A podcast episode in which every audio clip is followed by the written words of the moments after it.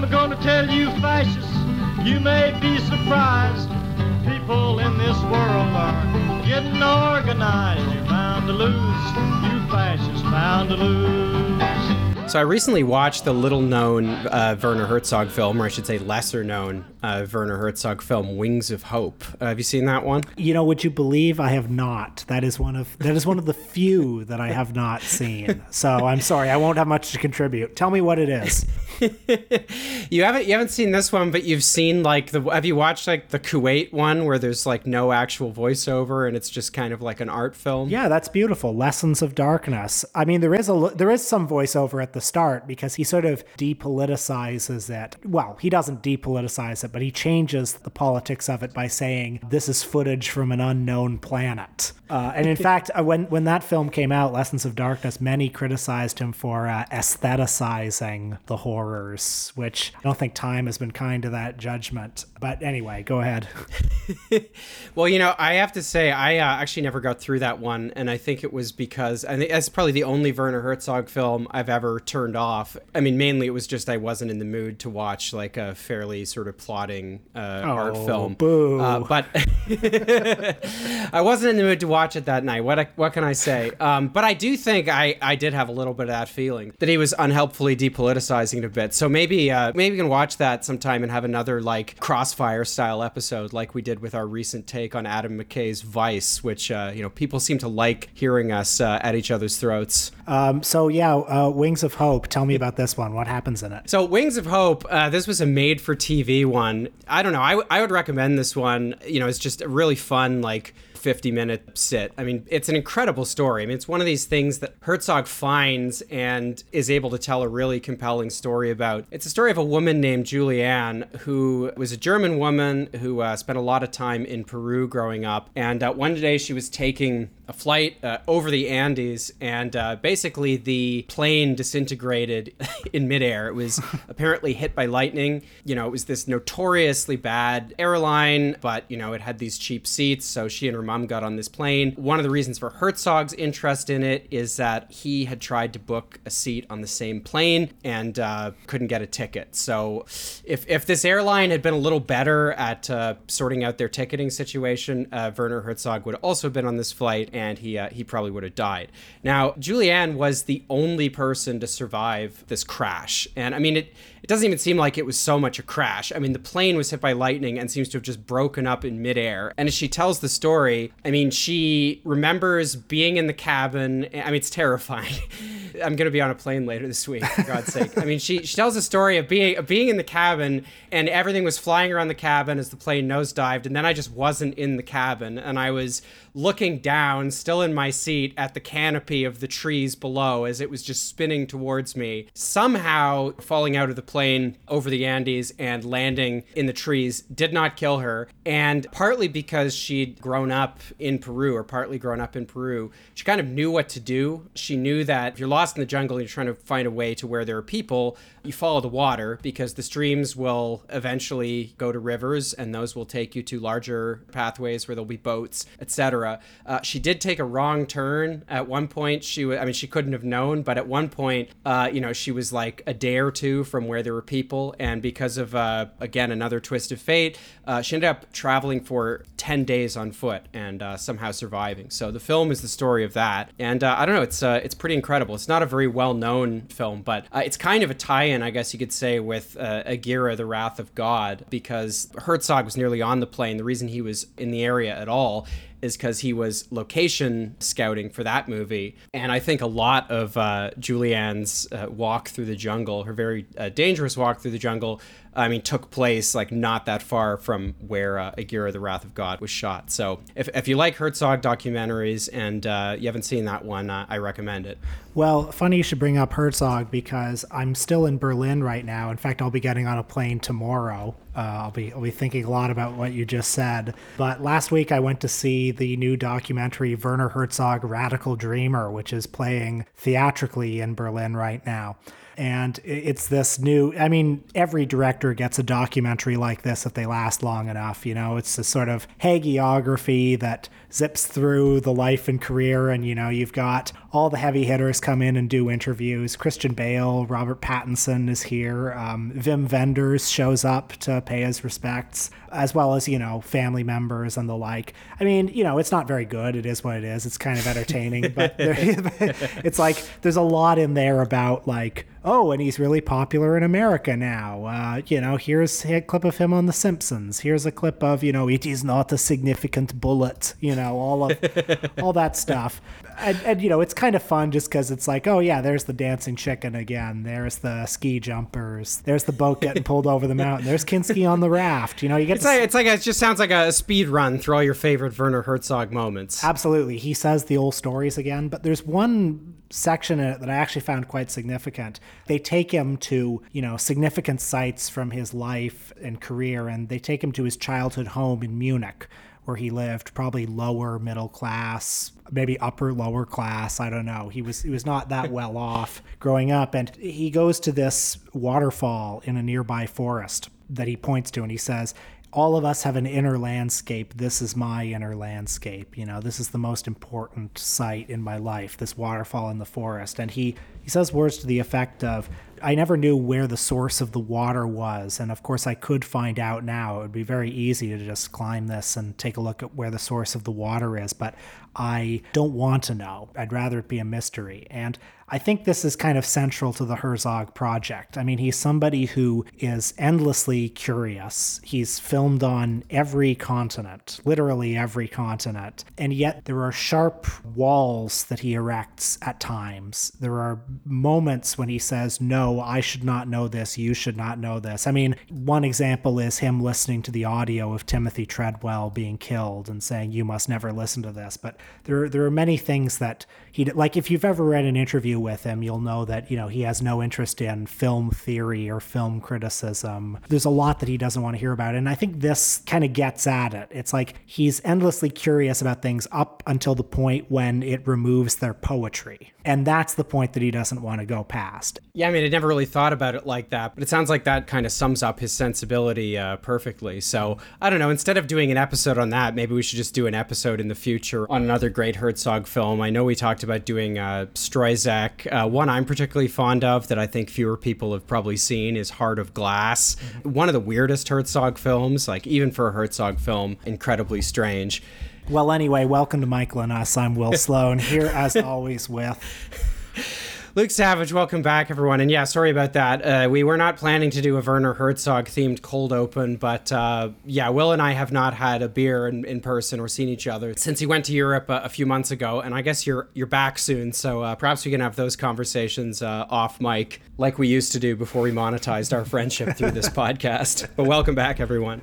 So uh, we do have a movie to talk about, and I can think of no better movie to talk about on this episode than Bound for Glory, a film about Woody Guthrie. Because before we get to that, there's a news item of great significance to talk about. This really unfolded a couple of days ago. We're getting to it uh, a little bit late, but I think it's worth getting to. And this is the rail strike that there was some bipartisan consensus needed to be crushed in the United States. Yeah, that's right. I mean, so the the, the strike didn't actually take place, but it was uh, looming. I guess is the is the nomenclature you usually see. Uh, there was, you know, a harmful strike looming, which uh, Congress averted. That's the kind of language that I've been seeing in places like, you know, Reuters and the Associated Press. But I want to talk about this for a few reasons. I mean, one, just because it's a it's a complete and total outrage, but also I think because um, judging by, I mean, this is anecdotal, and I mean, people say Twitter isn't real life. Don't draw too many conclusions from things you see uh, online. But I mean, just anecdotally, based on what I've been seeing online, the duplicitous uh, line that Democratic leaders have adopted in the wake of all of this has really obscured for a lot of people what actually happened here, which is that uh, Joe Biden and the Democrats trampled on basic basic and fundamental labor rights. The most, uh, you know, Amtrak Joe, the most quote unquote most pro labor president in American history, spearheaded the effort, which is forcing over 100,000 people who work on America's railways to go back to work without getting any movement on their key demand, which is paid sick time. Now, there's a lot we could talk about here, and I want to say more about the Democratic hypocrisy on this in a second. But it really has to be said, just for some, some background on what was at stake in this particular labor dispute. The work that's done on the railways is incredibly exploitative,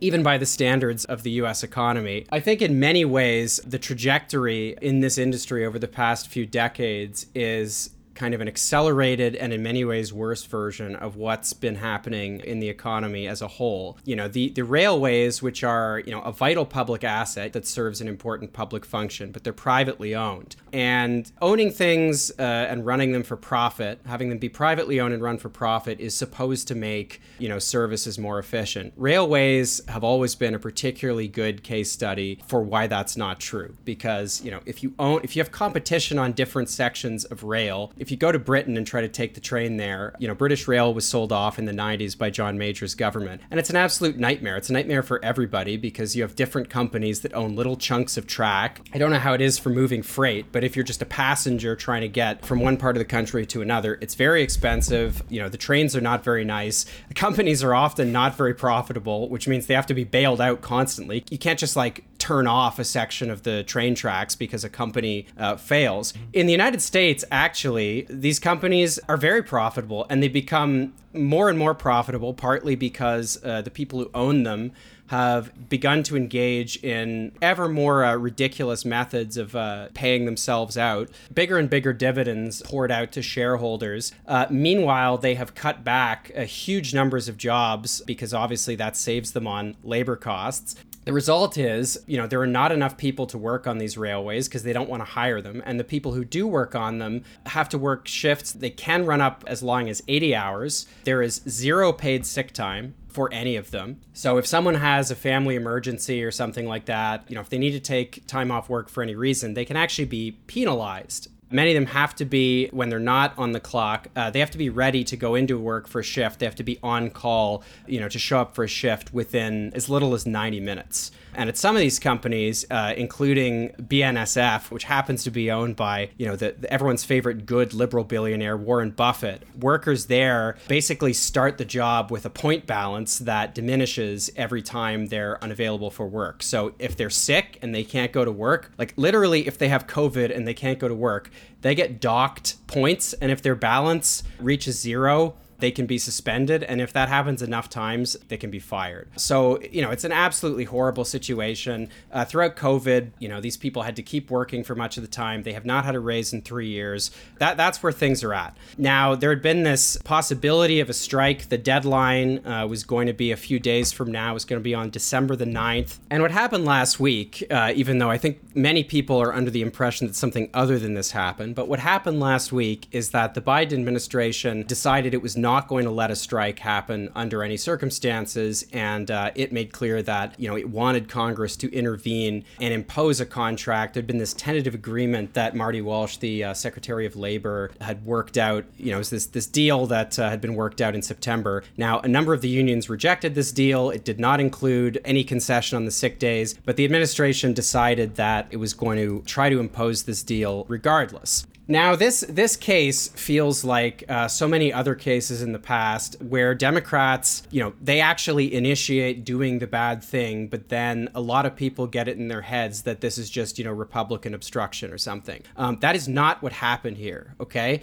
last Monday, the Biden White House issued a statement which called on Congress, I quote, to pass legislation immediately to adopt the tentative agreement between rail workers and operators without any modifications or delay to avert a potentially crippling national rail shutdown. So then, uh, a few paragraphs later, just to underscore this point, the statement read Some in Congress want to modify the deal to either improve it for labor or management. However well intentioned, any changes would risk delay and a debilitating shutdown. The agreement was reached in good faith by both sides. So, Uh, this statement made only a very uh, kind of perfunctory and passing reference to the sick days issue at all. Very typical uh, kind of liberal triangulation. Uh, Biden says, you know, as a proudly pro labor president, you know, I'm reluctant to impose a contract, but uh, we need to do so without delay. We need to, we, there cannot be a strike under any circumstances. Now, what happened after this early last week, I think around about Tuesday, was there was a tremendous backlash. And so what then happened is that Nancy Pelosi,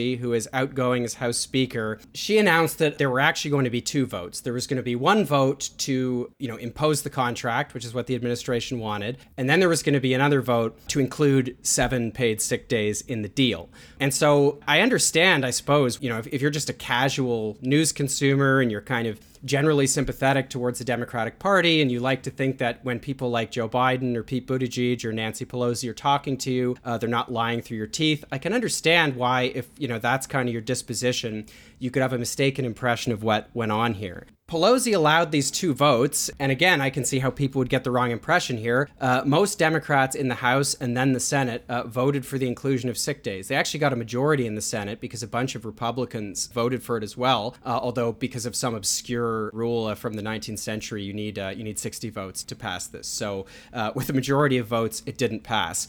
Now, I think to some people looking at this and watching Pete Buttigieg be interviewed on TV or whatever, they look at this and they see, okay, well, Nancy Pelosi and Joe Biden say that they support sick days for the rail workers. And look, the Democrats in the House and Senate voted for these things. So, you know, the problem is just that, uh, you know, not enough Republicans voted for them. Now, that sounds good, uh, but unfortunately, absolutely none of it was true. And I want to say a few things about this. First of all, as you saw from the statement by Biden that I just read, the imperative right from the beginning of the week was not imposing a contract uh, that included these sick days. It was imposing a contract without them. That is explicitly what the language in Biden's statement said they wanted to do, and it's what they did actively seek to do and what they ultimately achieved by the end of last week. Uh, secondly, Pelosi did not have to hold two votes on this, right? You, you know, they could have put this to the House and then later the Senate and said, okay, uh, you don't want to have a strike well, you're going to have to include the sick days, and this is going to be one vote. And you can vote for both, or you can give a thumbs down to the sick days. And, you know, hey, maybe there wouldn't have been the votes uh, in the House and Senate for that. I, I really don't know. I mean, probably not. But that brings us, I think, to what the fundamental point is here, which is the Democrats didn't need to do any of this at all, right? There was no need for Congress to intervene. When a Democratic president, especially, intervenes on the side of management, which is what Biden did here, uh, what you're effectively saying, and you're not just saying this to rail CEOs. You're not just saying it to you know Warren Buffett. You're saying it to the heads of large companies uh, with unionized workforces everywhere. You're saying you know don't worry if your workers vote to give their leaders a, a strike mandate. It doesn't matter. We will intervene you're not going to have to deal with a strike. So uh, this is not just an attack on the rights of rail workers; it's an attack on basic labor rights everywhere. And you know, I think this is the this is the fundamental point that a lot of people who are just seeing the margins of these votes in Congress on the sick leave, and they're seeing that you know Democrats you know are saying nice things about sick time and how workers deserve them, and they're seeing that a majority of Democrats in the House and Senate voted for them. This is the thing that they're missing. Congress did not have to intervene at all. The White House did not have to intervene at all. The best tool that the 12 unions who represent rail workers in America uh, had at their disposal here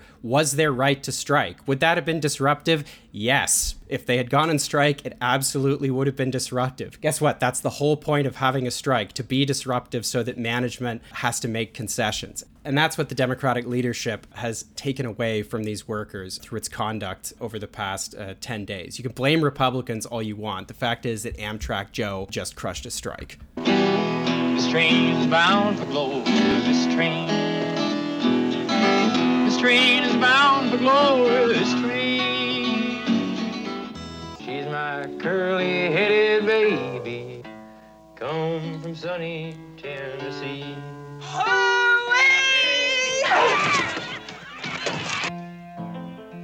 Jesus was a man, a carpenter by hand. Well, speaking of the working man, uh, our movie on this episode is 1976's Bound for Glory, directed by Hal Ashby, a biopic of the folk singer Woody Guthrie, played here by David Carradine. Uh, this movie was quite acclaimed in its day. It was uh, Oscar nominated for Best Picture, although I don't feel it's particularly well remembered or widely seen anymore. I'd certainly never seen it before. Had you? I had not seen it, and actually, uh, before I forget, I do want to thank Michael and Us listener, uh, Toronto Michael and Us listener, uh, David Parkinson, for I think telling me about the movie. Uh, certainly for for originally sending it to me. Uh, I did finally uh, watch the movie from the file that David sent me. I don't know, a year, year and a half ago. But no, I had never seen the movie until now, and I suggested we watch it, partly because, you know, it had been sent to me a while back, but also just because I was keen to see it and, uh, you know, looked forward to the opportunity of uh, discussing Woody Guthrie, which I don't think we've done on this show before. And also because this is our second David Carradine movie in a row, believe it or not. Uh, I'm, I'm, sure that probably, uh,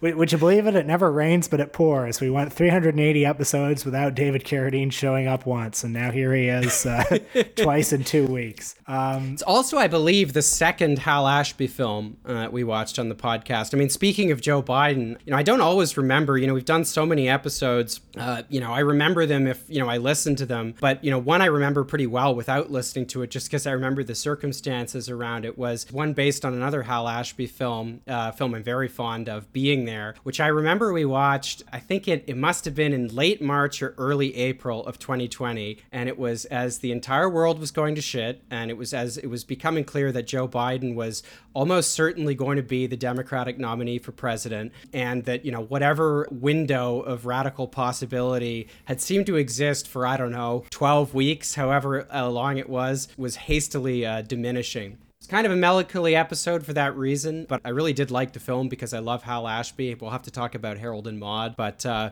I love Hal Ashby, so uh, it was uh, really cool to watch Bound for Glory. Well, I enjoyed Bound for Glory. Uh, I don't really have an original take on it. Uh, it is pungent with atmosphere. Uh, the cinematography by Haskell Wexler, which was so widely praised in its day, uh, really is extraordinary. I mean, in particular, that one shot of Carradine strumming on his guitar in the moving train while the sun is setting behind him, really good. But but I mean, this movie just as a whole, like visually, the industry-wide switch to digital video has had benefits but we all know that something has been lost, and that is the sort of visual texture that film can provide. Like there's a sharpness to digital, but you look at a movie like this or McCabe and Mrs. Miller, oh, yeah. there's a softness. And also, I, I mean, something I like about this movie is so many period movies, particularly period movies that are made now, have such a burnished sheen so heavily color corrected. A movie like this, it looks like an actual place where people actually lived and breathed. It actually feels sort of like you're in the 1930s.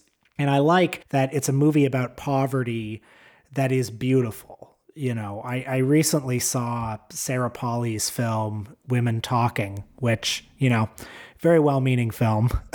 which is not what you say about a movie when you liked it. But uh, among its issues is it's shot entirely in these gray porridge tones, as if to say, this is a very serious movie. You know, you, we're not here to have a good time. This movie looks very serious. And I like that this is a movie that's very much about like poverty and just the hardness of the itinerant life that so many people were living that also looks just just incredibly beautiful. Like there's just so much of of the beauty of of America in it. Um, I, I will say that this movie is two and a half hours long, and I found it a little less than riveting. It's a film that's about the accumulation of detail I don't want to sound too hard on it because I actually do like it, but I felt the length. Let's put it that way. Well, I want to get to that because I do think that uh, this film did defy my expectations somewhat. And, um, you know, the issue Will just raised, I think, is kind of, in some ways, the central issue uh, when you're evaluating and interpreting this film. Uh, I do want to set the stage a little bit by talking more generally about Woody Guthrie. The film is based on Woody Guthrie's autobiography published in 1942 uh, or 43, I'm forgetting which, uh, his autobiography of the same title, Bound for Glory. Now, the book is kind of a, I don't know, a, an act of self self mythologization, I suppose. It is kind of telling the ecstatic truth of his life up to that point. It is more or less explicit about the fact that it's giving you a kind of uh, a fictionalized account. But it's quite a remarkable book. And I found a line uh, in a review of it uh, that was published in the New Yorker in um, 1943 from a writer named Clifton Fadiman, who, responding to the book, uh, having just read it, said, Someday people are going to wake up to the fact that Woody Guthrie and the 10,000 songs that leap and tumble off the strings of his music box are a national possession like Yellowstone and Yosemite. And I do think that that is more or less Guthrie's reputation. You know, I think he has been adopted as a kind of beloved national figure, um, which is a pretty improbable achievement for somebody like Woody Guthrie. I mean, to have achieved that kind of mythic status despite a lifelong support for workers and for radical causes. I think there's some dispute as to whether Woody Guthrie was ever actually a member of a communist organization. Uh, some people claim that he was. I mean, he was certainly immersed in that milieu. At one point, he does seem to have had um, a very particular kind of partisanship for the USSR. So he briefly flirted in kind of uh, in 1939 and 1940 with opposition to U.S. entry into the war. But then when Russia was attacked by Nazi Germany, he changed his tune on that. But he was certainly a guy whose politics, I think, make him an improbable figure to, to have the modern reputation uh, that he does. And to set the stage a little bit, I want to read the foreword from my edition of Bound for Glory, which was written by another great folk singer, Pete Seeger. And I think for those unfamiliar, although I imagine uh, most of you listening are at least somewhat familiar with Woody Guthrie, I think this provides some useful background on Woody Guthrie and why he's so special. Seeger writes, one of Woody Guthrie's last songs, written a year after he entered the hospital, was titled I Ain't Dead Yet. The doctors told him he had Huntington's chorea, probably inherited, a progressive degeneration of the nervous system for which there was no cure known. For 13 more years he hung on, refusing to give up. Finally, he could no longer walk, nor talk, nor focus his eyes, nor feed himself, and his great will to live was not enough, and his heart stopped beating. The news reached me while I was on tour in Japan. All I could think of at first was Woody will never die as long as there are people who like to sing his songs. Dozens of those are known by guitar pickers across the USA, and one of them has become loved by tens of millions of Americans. This land is your land, this land is my land, from California to the New York Island, from the Redwood Forest to the Gulf Stream waters, this land was made for you and me. He was a short, wiry guy with a mop of curly hair under a cowboy hat as I first saw him. He'd stand with his guitar slung on his back, spinning out stories like Will Rogers with a faint, wry grin. Then he'd hitch his guitar around and sing the longest long outlaw ballad you've ever heard, or some Rabelaisian fantasy he'd concocted the day before and might never sing again. His songs were deceptively simple. Only after they have become part of your life do you realize how great they are. Any damn fool can get complicated. It takes genius to attain simplicity. Woody's songs for children are now sung in many languages. Why can't a dish break a hammer? Why oh why? Because a hammer's got a pretty hard head. Goodbye, goodbye, goodbye. His music stayed rooted in the blues, ballads, and breakdowns he'd been raised on in the Oklahoma Dust Bowl. Like Scotland's Robbie Burns and the Ukraine's Taras Shevchenko, Woody was a national folk poet. Like them, he came out of a small town background, knew poverty, had a burning curiosity to learn. Like them, his talent brought him to the city where he was lionized by the literati, but from whom he declared his independence and remained his own profane, radical, ornery self. This honesty also eventually estranged him from his old Oklahoma cronies.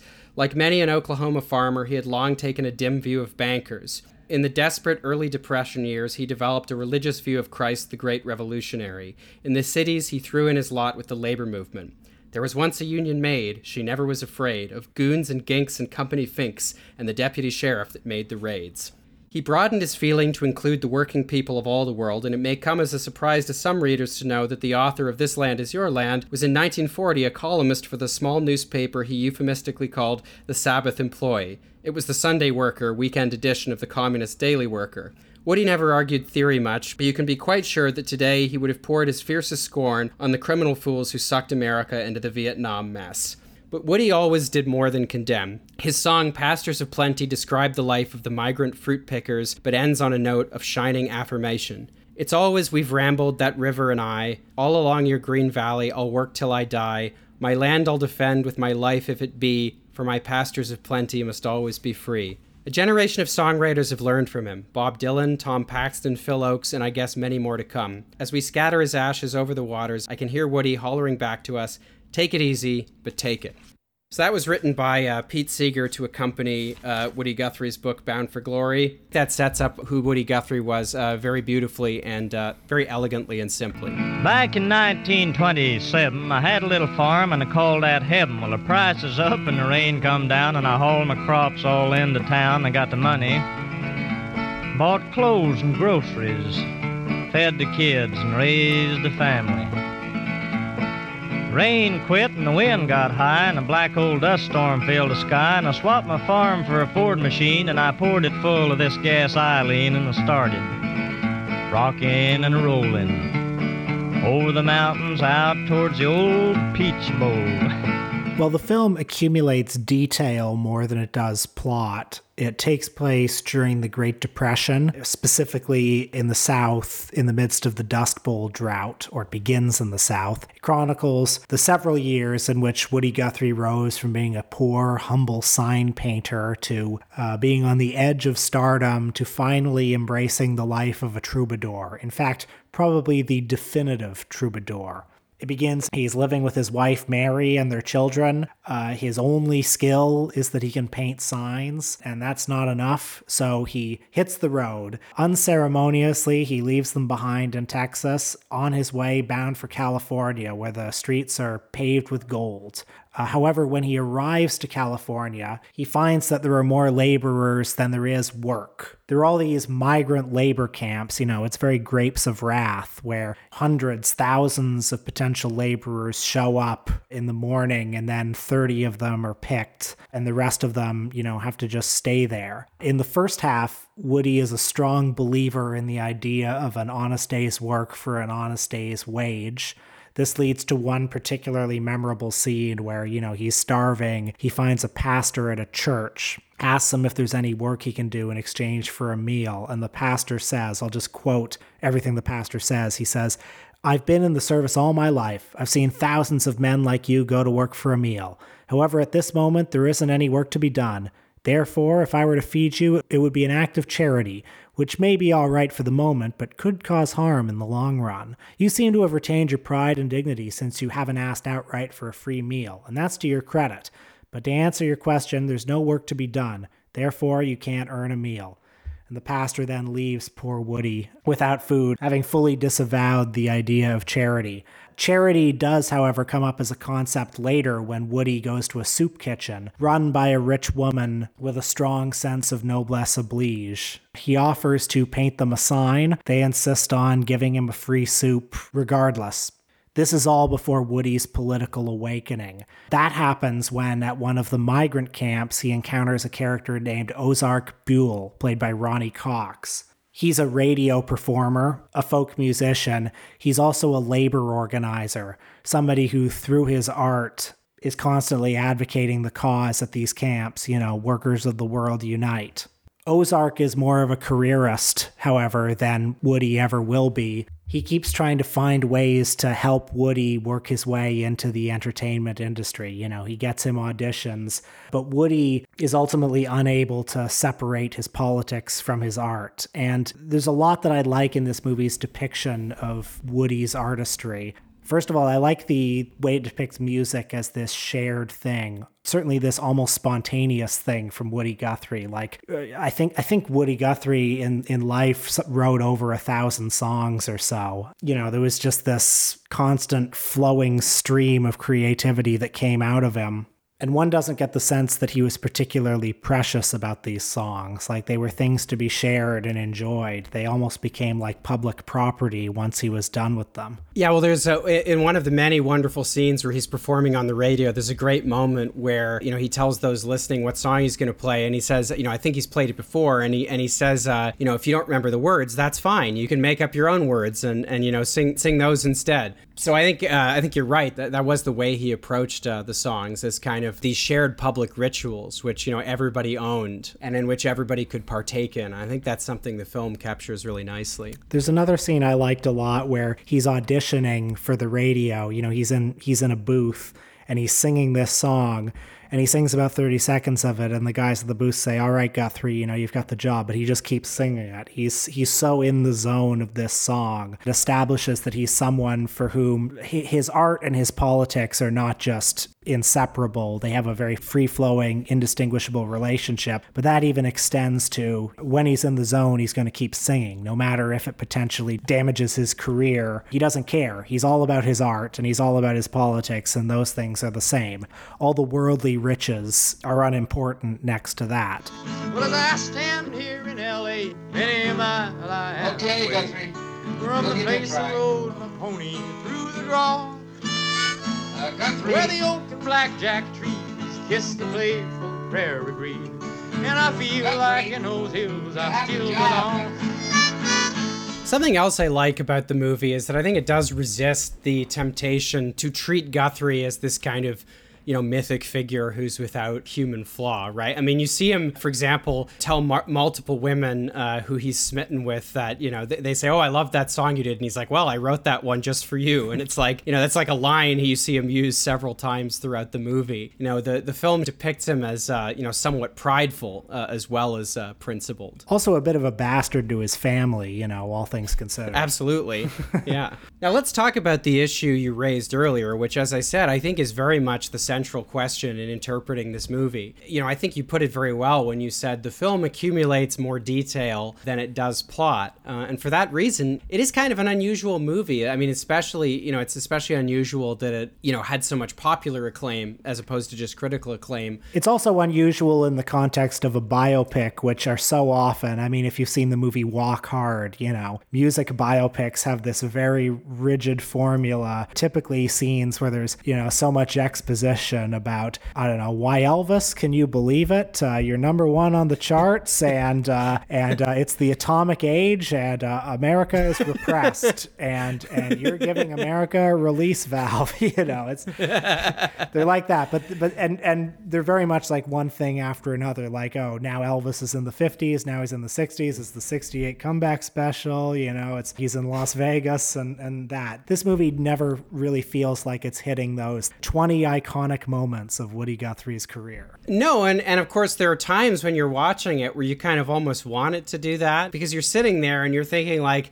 all right, give us the big, like, you know, ecstatic Woody Guthrie moments. Like, let's see, like, a big concert. Let's see, like, a really hack scene where, I don't know, he composes Pretty Boy Floyd or something like that. And the film doesn't really have stuff like that. You're right. It's, it's much more about the accumulation of, of details and just kind of watching Guthrie exist in this world and, and depicting it with as much bleak but hopeful uh, realism uh, as it can. Now, I do think this makes it, you know, a little bit of an odd sitting, and um, you know, I did, uh, I did check in on uh, what Roger Ebert wrote about it uh, at the time, uh, which so, you know, so did i do i when- think that's pretty standard practice when we watch a movie isn't it check in on Yeah, Ro- Roger. Ebert. Let, let's ch- let's check in on www.receivedwisdom.com, um, dot culture.com.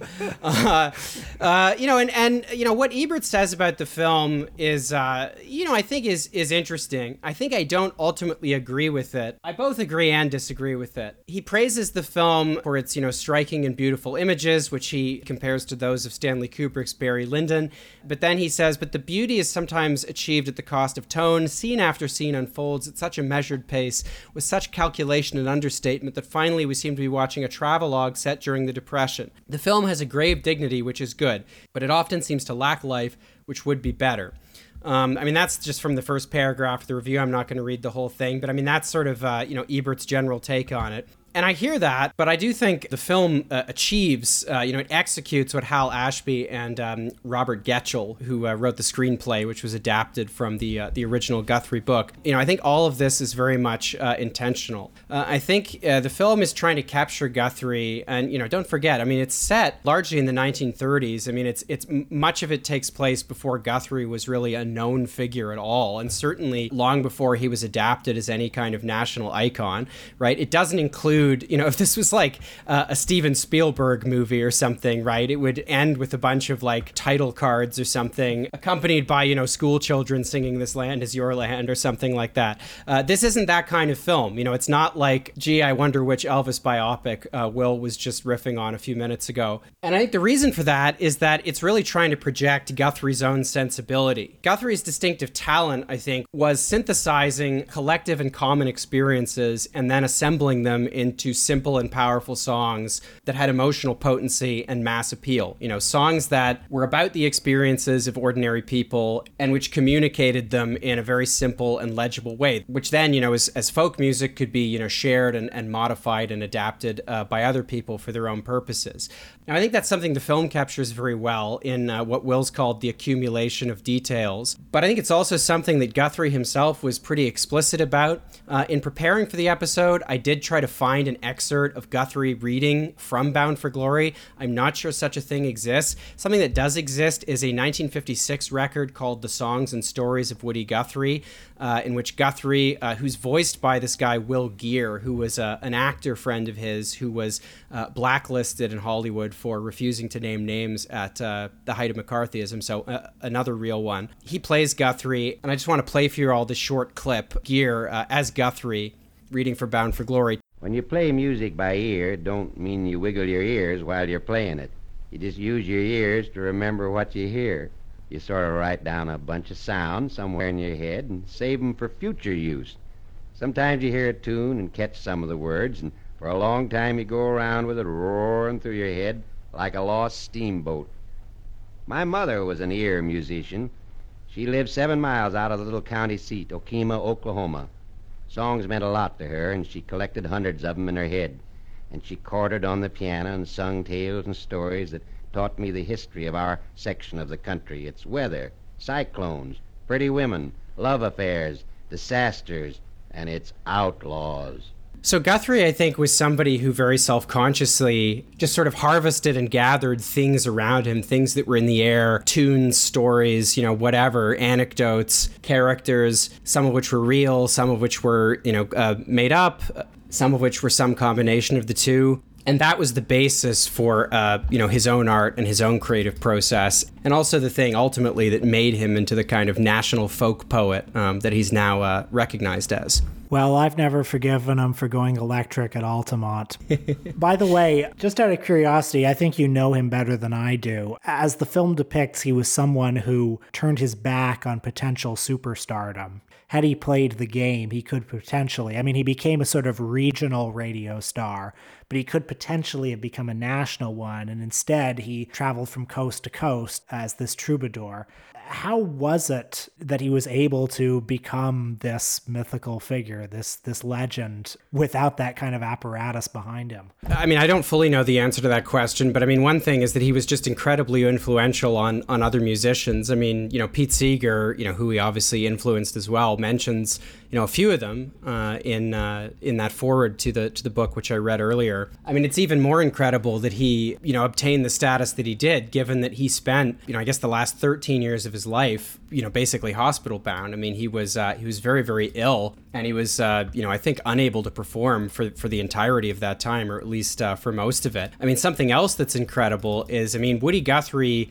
I mean, to my knowledge, there's really only one, you know, real Woody Guthrie album which is Dust Bowl Ballads if you're looking for an introduction to Woody Guthrie, if you want to sit down and listen to him, um, I think that's where you should begin. I mean, Guthrie, as you see in the movie, uh, was just somebody who would, you know, show up to radio stations and play on them. I mean, he has songs. There, there are lyrics to Guthrie songs that exist on his, you know, official website, but he never recorded the song. So a lot of what you can hear, I mean, there are these big compilations of him, you know, that now exist. Um, but these are these are compilations. You know, they're they're pieced together from different sessions and things like that. And Dust Bowl Ballads. Uh, really stands out for that reason. It's, among other things, an early example of a concept album. You know, as the title suggests, it's all about life on the Dust Bowl during the period that uh, the beginning of the film at least takes place in. It's a very special record because, you know, it really is, in addition to being a major artistic landmark in American music, the only place where, to my knowledge, you can really hear, you know, Guthrie singing in a focused way for, you know, 35 straight minutes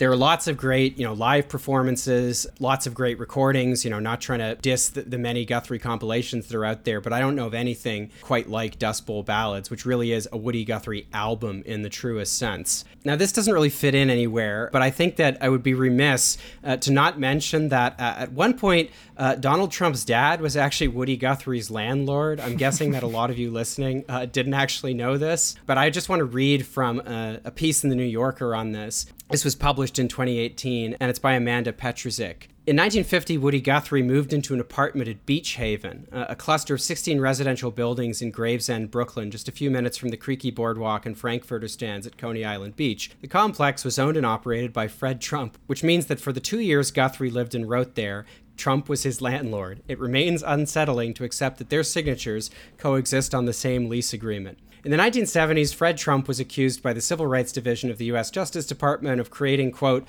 a substantial impediment to the full enjoyment of equal opportunity at Beach Haven. It appeared that he didn't like to rent apartments to black people. Guthrie didn't much like the place, and in 1954, he wrote a delightfully scornful song about Trump's discriminatory rental policies. Several handwritten drafts of the lyrics, sometimes titled Beach Haven Race Hate, Beach Haven Ain't My Home, and Old Man Trump, are presently on display at the Woody Guthrie Center in Tulsa, Oklahoma. Well, I'm glad to hear this because certain of those Woody Guthrie songs sound very proto MAGA to me. I mean, you, you, ain't got the do re mi. All, all this I stuff mean, about what about this land is your land. They and, call you know, it yeah. Uh, I've seen, working people. Seeing a lot of economic anxiety, quote unquote, in these songs. Uh, I just want to read a, another few sentences from this piece because I think she does a very nice job of describing uh, Guthrie's songwriting. She says, In his best songs, Guthrie is equally seized by feelings of outrage and hope. Listening to his records is still my favorite way to remember that those feelings can productively and even beneficially coexist, that the former doesn't necessarily have to eradicate the latter. Guthrie clung to an optimistic belief in the generosity and decency of all human beings. In the end, he believed we would surely do right by one another. Now, before we go, I mean, one of the things that Guthrie is best known for these days is his influence on Bob Dylan. Did Dylan not visit him in the hospital towards the end of his life, even? Yeah, Bob Dylan knew Woody Guthrie and was, uh, you know, very influenced by uh, his work and by his songwriting style. I mean, if you listen to, you know, there are Dylan songs on, you know, the first few Dylan albums, you know, the, the self-titled one, The Times They Are Changing, uh, Freewheelin' Bob Dylan. Yeah, you get the style of song where it's kind of talk singing and then Dylan is kind of wailing on the harmonica in between the verses. Uh, I don't know if Guthrie invented that, but he certainly uh, popularized it among uh, certain people in the folk scene. Uh, Dylan also read uh, Bound for Glory, and uh, he writes in his own autobiography I went through it cover to cover like a hurricane, totally focused on every word, and the book sang out to me like a radio. The very first Bob Dylan album, which is, I think, rarely listened to, this is the one that's just called Bob Dylan. It only has two original songs on it, and one of them is called Song to Woody. I think that's probably the, you know, it's fair to say the best song on it. That one borrows the melody from a really powerful Woody Guthrie song called The 1913 Massacre. Another good place to start with Guthrie if you haven't really listened to him before. Now, sometime after Dylan uh, visited Guthrie in the hospital, he did a performance. Uh, this was in 1963 at New York City's Town Hall and delivered a tribute to Woody Guthrie that I thought would be nice to go out on. So here's Bob Dylan on April 12th, 1963 at New York City Hall with his last thoughts on Woody Guthrie. There's this book coming out, and they asked me to write uh, something about Woody. Uh, sort of like, what does Woody Guthrie mean to you in 25 words? And, uh, and I couldn't do it. I wrote out five pages, and uh, I have it here. It's a have it here by accident, actually. but but I, I'd, I'd like to say this out loud. So uh, if you can sort of roll along with this thing here. This is called Last Thoughts on Woody Guthrie. Um, when your head gets twisted and your mind grows numb, when you think you're too old, too young, too smart, or too dumb, when you're lagging behind and losing your pace in a slow motion crawl or life's busy race, no matter what you're doing, if you start giving up, if the wine don't come to the top of your cup, if the wind got you sideways with one hand holding on and the other starts slipping and the feeling is gone, and your train engine fire needs a new spark to catch it, and the wood's easy finding, but you're lazy to fetch it. And your sidewalk starts curling and the street gets too long, and you start walking backwards so you know that it's wrong, and lonesome comes up as down goes the day, and tomorrow's morning seems so far away, and you feel the reins from your pony are slipping. And your rope is a sliding 'cause your hands are dripping, and your sun-decked desert and evergreen valleys turn to broken down slums and trash can alleys. And your sky cries water and your drain pipes are pouring, and the lightnings are flashing, and the thunders are crashing, and the windows are rattling and breaking, and the rooftops are shaking, and your whole world's a slamming and banging. And your minutes of sun turn to hours of storm, and to yourself you sometimes say, I never knew it was going to be this way. Why didn't they tell me the day I was born? And you start getting chills, and you're jumping from sweat, and you're looking for something you ain't quite found yet and you're knee deep in dark water with your hands in the air, and the whole world's watching with a window peak stare, and your good gal leaves, and she's long gone a flying, and your heart feels sick like fish when they're frying. And your jackhammer falls from your hands to your feet, but you need it badly, and it lays on the street. And your bell's banging loudly, but you can't hear its beat. And you think your ears might have been hurt, or your eyes have turned filthy from the sight binding dirt. And you figured you failed in yesterday's rush, and you were faked out and fooled while facing a four flush, and all the time you're holding three queens. It's making you mad, it's making you mean, like in the middle of Life magazine, bouncing around a pinball machine. And there's something on your mind that you want to be saying that somebody someplace ought to be hearing but it's trapped on your tongue, sealed in your head, and it bothers you badly when you're laying in bed. And no matter how you try, you just can't say it, and you're scared to your soul you just might forget it. And your eyes get sewing from the tears in your head, and your pillows of feathers turn to blankets of lead, and the lion's mouth opens, and you're staring at his teeth, and his jaws start closing with you underneath, and you're flat on your belly with your hands tied behind, and you wish you'd never taken that last detour sign. You say to yourself, just what am I doing? On this road I'm walking, on this trail I'm turning. On this curve I'm hanging, on this pathway I'm strolling, in the space I'm taking, in this air I'm inhaling. Am I mixed up too much? Am I mixed up too hard? Why am I walking? Where am I running? What am I saying? What am I knowing on this guitar I'm playing? On this banjo I'm feeling? On this mandolin I'm strumming? In the song I'm singing? In the tune I'm humming? In the words that I'm thinking? In the words I'm writing? In this ocean of hours I'm all the time drinking? Who am I helping? What am I breaking? What am I giving? What am I taking?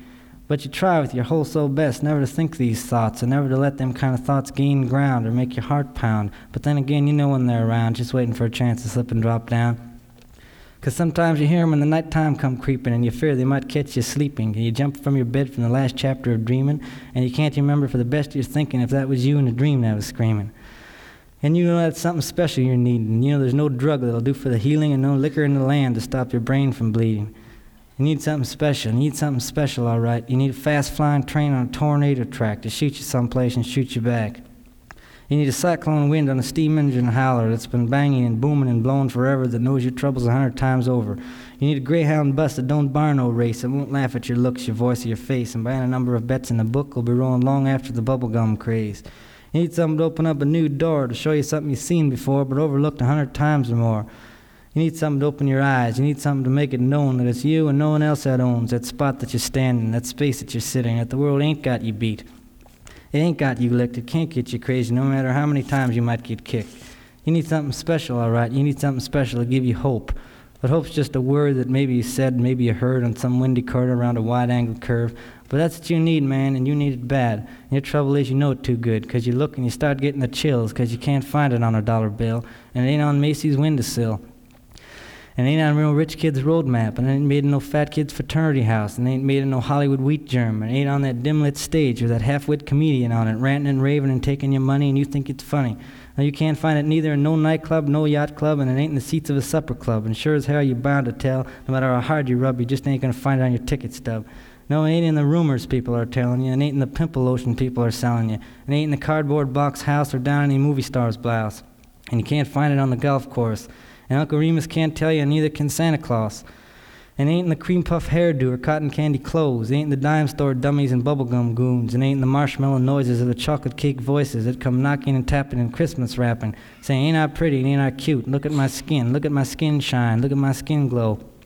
Look at my skin laugh. Look at my skin cry when you can't even sense they got any insides, these people so pretty in their ribbons and bows.